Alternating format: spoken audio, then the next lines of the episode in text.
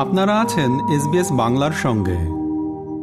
বাংলাদেশের রোগ ব্যাধি ও সেসবের ঝুঁকি নিয়ে সম্প্রতি ল্যান্সেট গ্লোবাল হেলথ সাময়িকীতে একটি গবেষণা প্রতিবেদন প্রকাশিত হয়েছে।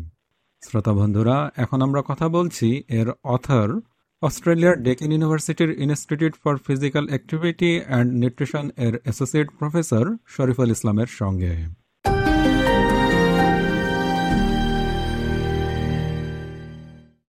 প্রফেসর শরীফুল ইসলাম এসবিএস বাংলায় আপনাকে স্বাগত। অনেক ধন্যবাদ আপনাকে। ল্যান্সেট জার্নালে প্রকাশিত আপনার গবেষণা প্রতিবেদনটি নিয়ে সাধারণ শ্রোতাদের জন্য সহজ করে একটু বলবেন। আমরা জানি যে বাংলাদেশ বিগত পঞ্চাশ বছরে স্বাস্থ্য এবং অর্থ সামাজিক খাতে বেশ অগ্রগতি করেছে। কিন্তু এই বিষয়ে আমাদের আসলে খুব একটা ডাটা বা ন্যাশনাল লেভেলে ডিজিজ বার্ডেন সেরকম কোনো তথ্য ছিল না। তো আমরা এই প্রথমবার এই গবেষণায় গ্লোবাল বার্ডেন অফ ডিজিজের পদ্ধতি ব্যবহার করে উনিশশো নব্বই সাল থেকে দুই সাল পর্যন্ত গত তিরিশ বছরে বাংলাদেশে বিভিন্ন রোগের বিস্তার ও ঝুঁকির কারণ মূল্যায়ন করেছি। এই কাজে আমরা বিভিন্ন জরিপ vital registration system hospital data আদমশুমারির তথ্য ব্যবহার করে মাল্টিস্টেজ মডেলিং এর মাধ্যমে সম্ভাব্য মৃত্যু হার অক্ষমতার সাথে বেঁচে থাকার বছর বা ইয়ার্স লিভ উইথ ডিসএবিলিটি জীবন থেকে হারিয়ে যাওয়া বছর বা ইয়ার্স অফ লাইফ লস্ট কোনো একটা ডিজিজের জন্য এবং অক্ষমতার সাথে সমন্বয় করা বছর বা ডালি বলি আমরা এটাকে ডিসএবিলিটি অ্যাডজাস্টেড লাইফ ইয়ার সেগুলো নির্ণয় করেছি। অবশেষে আমরা বাংলাদেশকে বা বাংলাদেশের পারফরমেন্সকে দক্ষিণ এশিয়ার অন্যান্য দেশের সাথে তুলনা করেছি। তো এই গবেষণায় আমরা যেটা পেয়েছি সেটা মূল বিষয়বস্তু হচ্ছে যে গত তিরিশ বছরে বাংলাদেশ মানুষের গড় আয়ু ও সুস্থতার সাথে বেঁচে থাকার গড় আয়ু দক্ষিণ এশিয়ার মধ্যে এখন সর্বোচ্চ। বিগত তিরিশ বছরে আমাদের গড় আয়ু আটান্ন বছর থেকে বেড়ে চুয়াত্তর পয়েন্ট ছয় বছর হয়েছে এবং বয়স ভিত্তিক মৃত্যু হার, যেটা মানে প্রতি এক লাখে, সেই মৃত্যু হার পনেরোশো নয় থেকে কমে অর্ধেকেরও কম কমে এখন সাতশো চোদ্দ জনে নেমেছে দুই হাজার উনিশ সালে। এবং আমরা দেখেছি যে দুই হাজার উনিশ সালে অসংক্রামক রোগগুলোই বাংলাদেশে মৃত্যুর প্রধান কারণ ছিল। মৃত্যুর শীর্ষ বৃষ্টির কারণের মধ্যে চোদ্দটি ছিল বিভিন্ন অসংক্রামক রোগ। এবং এর তিনটি প্রধান কারণ ছিল স্ট্রোক ইস্টেমিক হার্ট ডিজিজ এবং ক্রনিক অবস্ট্রাকটিভ পারমোনারি ডিজিজ এই রোগগুলো হওয়ার যে মূল ঝুঁকিগুলো ছিল, সেই ঝুঁকিগুলোর মধ্যে আমরা দেখেছি যে তিনটি মূল ঝুঁকি ছিল উচ্চ রক্তচাপ, রক্তে উচ্চ মাত্রার শর্করা এবং ধূমপান। তো দক্ষিণ এশিয়ার অন্যান্য দেশগুলোর সাথে তুলনা করে আমরা দেখেছি যে বাংলাদেশে মৃত্যুর হার years live with years of life lost এবং ইয়ার্স লিভ উইথ ডিসাবিলিটি সবচেয়ে কম ছিল যেটা প্রমাণ করে যে আমাদের স্বাস্থ্য ব্যবস্থার বেশ উন্নতি হয়েছে গত তিরিশ বছরে। বিগত পঞ্চাশ বছরে বাংলাদেশের আর্থসামাজিক এবং স্বাস্থ্য সূচকে কিছু অগ্রগতির কথা আপনি উল্লেখ করলেন। এক্ষেত্রে আপনি ধূমপানের কথা বললেন গড়ায়ু বৃদ্ধির কথা বললেন। তো এখানে এর সঙ্গে সম্পর্কিত আর কয়েকটি বিষয় আমরা আরেকটু শুনতে চাই। কমিউনিকেবল এবং নন কমিউনিকেবল ডিজিজ এ সম্পর্কে একটু বলবেন।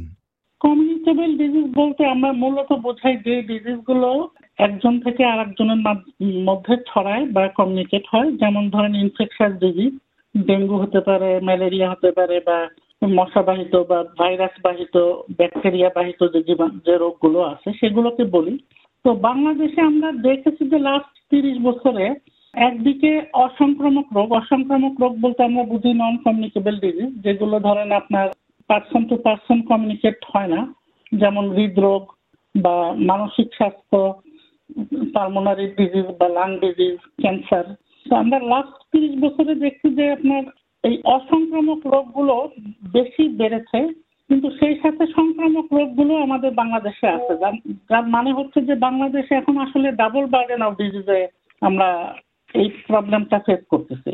একদিকে আমাদের কমিউনিকেবল ডিজিজ কমছে, কিন্তু এখনও সেই হারটা খুব বেশি না। এখনও আমরা প্রায় দেখি যেমন আপনার বাংলাদেশে এই বছরে প্রায় আমরা খবর পেয়েছি যে প্রায় এক লাখ লোক মারা গেছে মানে ডেঙ্গু রোগে। তো এটা একটা কমিউনিকেবল ডিজিজ এখনও বাংলাদেশে এই কমিউনিকেবল ডিজিজ প্রবলেমগুলো আছে এবং সেই সাথে ইমার্জিং বা রিইমার্জিং কমিউনিকেবল ডিজিজ যেমন ধরেন কোভিড নাইন্টিন একটা একটা নতুন রোগ আসছে। তো এইগুলোর প্রবলেম আমাদেরকে ফেস করতে হচ্ছে একদিকে। আর একদিকে এই নন কমিউনিকেবল ডিজিজ এগুলোর ম্যানেজমেন্ট আসলে সম্পূর্ণই ভিন্ন। হ্যাঁ এগুলোর জন্য আপনাকে যে প্রিভেনশন নিতে হয় আর্লি ডিটেকশন করতে হয় এটার জন্য যে রিহ্যাবিলিটেশন সার্ভিস দরকার একটা লোকের হৃদরোগে আক্রান্ত হওয়ার পর সে যখন বাসায় চলে যায় তাকে কতগুলো নিয়ম কানুন মানতে হয় সেগুলোর ম্যানেজমেন্ট কমপ্লিটলি ডিফারেন্ট এবং সেই চ্যালেঞ্জটা বাংলাদেশ এখন ফেস করছে।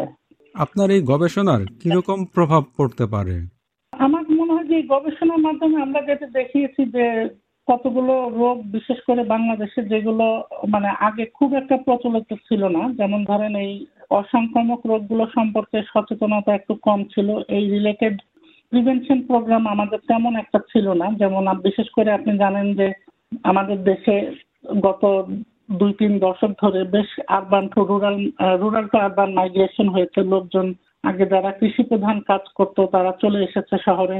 তারা এখন অনেকেই ডেস্ক বেস্ট ওয়ার্ক করে। বাংলাদেশে বিভিন্ন রেস্টুরেন্ট এবং ফাস্ট ফুডের ব্রাঞ্চ চালু হয়েছে। ফলে লোকজন অনেক অস্বাস্থ্যকর খাওয়া দাওয়া খাচ্ছে। এখন খাওয়ার মধ্যে শর্করা, চর্বি স্থূলতার ঝুঁকি বেড়ে গেছে। তো এইগুলোকে ম্যানেজ করার জন্য আমাদের দরকার আসলে মাল্টি সেক্টরাল প্রোগ্রাম এই কাজগুলো সরকারের একার পক্ষে সম্ভব না। এর জন্য প্রয়োজন, ধরেন কমিউনিটি বেসড যে অ্যাওয়ারনেস তৈরি করা কমিউনিটি বেসড প্রিভেনশন প্রোগ্রামগুলো করা হ্যাঁ কম লবণ খাওয়া ফিজিক্যাল অ্যাক্টিভিটি বাড়ানো, এটার জন্য আসলে একটা মাল্টি সেক্টরাল অ্যাপ্রোচ দরকার যে সরকার সাথে এনজিও বা অন্যান্য প্রাইভেট হাসপাতাল যারা আছে, সবাইকে নিয়ে একটা প্রোগ্রাম করা এবং এটা নিয়ে একটা প্ল্যান তৈরি করা। তো আমরা আশা করছি যে আমাদের এই গবেষণার ফল বাংলাদেশে যারা পলিসি মেকার আছে, বিশেষ করে সরকারি যারা প্ল্যান করেন হেলথ প্ল্যান তাদেরকে এটা হেল্প করবে যে বাংলাদেশের next ten years twenty years আমরা আমাদের হেলথ প্ল্যানটা কি করা উচিত? কোন দিকে মনোযোগটা দেওয়া উচিত? বা হেলথ ফান্ডটা কোন দিকে বেশি দিলে আমরা বেশি উপকার পাবো? সেটা দেখার জন্য। এবার আপনার সম্পর্কে জানতে চাচ্ছি। আপনার জন্ম ও বেড়ে ওঠা কোথায়? থ্যাংক ইউ আমার জন্ম হয়েছিল ময়মনসিংহে। ময়মনসিংহ মেডিকেল কলেজে আমার বাবা মা দুজনই ওখানে ডাক্তার ছিলেন তো সেখানেই আমার জন্ম। এরপরে আমি ক্লাস থ্রি পর্যন্ত ঢাকায় পড়াশোনা করেছি। মিটফোর্ড হাসপাতালে আমার আব্বা আম্মা চাকরি করতেন। বেড়ে ওঠা হয়েছে এরপরে আমি জাম্বিয়াতে ছিলাম। জাম্বিয়াতে সৌদি আরবে, সেখানে ছিলাম। সেখানে এসএসসি পর্যন্ত বাইরে ছিলাম। এইচএসসি আমি নটরডামে করেছি। এরপরে বাংলাদেশে মেডিকেল পড়ে এখানে মাস্টার্স ইন পাবলিক হেলথ করে আমার পিএইচডি করছি আমি জার্মানিতে। জার্মানি এবং জন হপকিন্স ইউনিভার্সিটি ইউএস এর কোলাবোরেশনে সেটা করার পর অস্ট্রেলিয়াতে চলে আসি পোস্টডক করতে এবং বিগত আট বছর ধরে অস্ট্রেলিয়াতেই আসি মানে বাংলাদেশে আপনি মেডিকেল কলেজে পড়াশোনা করেছেন? বাংলাদেশে মেডিকেল কলেজে পড়াশোনা করেছি। অস্ট্রেলিয়ায় এখানে যে গবেষণার যে সুযোগ এ বিষয়ে কি বলেন? আমার মনে হয় যে এখানে আমাদের গবেষণার জন্য বেশ ভালো একটা সুযোগ আছে। আমি দুই হাজার সতেরোতে যখন ডিকেনে মুভ করি এখানে মুভ করার পর এখানে ওরা আমাকে একটা নিজের ল্যাব স্টাবলিশ করার সুযোগ করে দেয়। এখানে আমি নিজস্ব একটা ডিপার্টমেন্ট আমি লিড দিচ্ছি, যেটা আমি নিজেই স্টাবলিশ করছি গ্লোবাল হেলথ প্রোগ্রাম যেটা রিসার্চ প্রোগ্রাম তো এই প্রোগ্রামের আন্ডারে আমরা মোটামুটি আমাদের সেই ক্যাপাসিটি আছে যে আমরা বিশ্বের সবচেয়ে স্ট্যান্ডার্ড ডাটাসেট যেটা ধরা হয় global burden of disease dataset সেই ডাটাসেট অ্যানালাইসিস করে আমরা বিভিন্ন রোগের যে প্রকোপগুলো আছে, রোগের কীভাবে কোন রোগ কমছে বা বাড়ছে এবং কোন ইন্টারভেনশনের জন্য কোন রোগগুলো বাড়ছে, সেই পলিসি লেভেলের কাজগুলোকে আমরা এখানে করতে পারছি। এবং সেই সাথে আমার আর একটা প্রোগ্রাম আমি লিড দিই এখানে ডিকেন ইউনিভার্সিটিতে সেটা হচ্ছে যে আপনার ডিজিটাল হেলথ সেখানে আমরা বিভিন্ন আর্টিফিশিয়াল ইন্টেলিজেন্স মেশিন লার্নিং এবং ওয়ারেবল ডিভাইস সেন্সর এগুলোকে ইউজ করে আমরা দেখতেছি যে আমরা এই অসংক্রামক রোগ যেমন কার্ডিওভাস্কুলার ডিজিজ ডায়াবেটিস এই রোগগুলোকে আগেই মানে প্রেডিকশন করতে পারি কিনা। এগুলো আগে আর্লি আইডেন্টিফাই করতে পারি কিনা। আইডেন্টিফাই করার পর আমরা দেখছি যে আমরা এই নতুন টেকনোলজি দিয়ে ডিজিটাল হেলথের মাধ্যমে আমরা ডিজিজ প্রেডিকশন করে ধরেন একটা পেশেন্ট যখন হার্টের পেশেন্ট সে বাসায় চলে যায়, তখন কিন্তু তাকে মনিটর করার দেখার আমাদের স্কোপ কম। সো এই সেন্সরের মাধ্যমে আমরা সেই ইনফরমেশনটা পাচ্ছি এবং machine learning artificial intelligence apply করে আমরা দেখতেছি সেই পেশেন্টের অবস্থা খারাপ হচ্ছে কিনা। এবং খারাপ হওয়া হয়ে ধরেন হাসপাতালে রিঅ্যাডমিশনের আগে যদি আমরা ইন্টারভেনশন দিতে পারি তাহলে হয়তো সেই পেশেন্টকে আমরা হসপিটালাইজেশন বা হয়তো তার সম্ভাব্য মৃত্যু থেকে তাকে রক্ষা করতে পারি। তা ওইটা নিয়েই আমি এখন গবেষণা করছি। প্রফেসর শরীফুল ইসলাম এসবিএস বাংলাকে সময় দেওয়ার জন্য আপনাকে অসংখ্য ধন্যবাদ। আপনাকে অনেক ধন্যবাদ। এরকম স্টোরি আরও শুনতে চান শুনুন Apple podcast Google podcast Spotify কিংবা যেখান থেকেই আপনি আপনার পডকাস্ট সংগ্রহ করেন।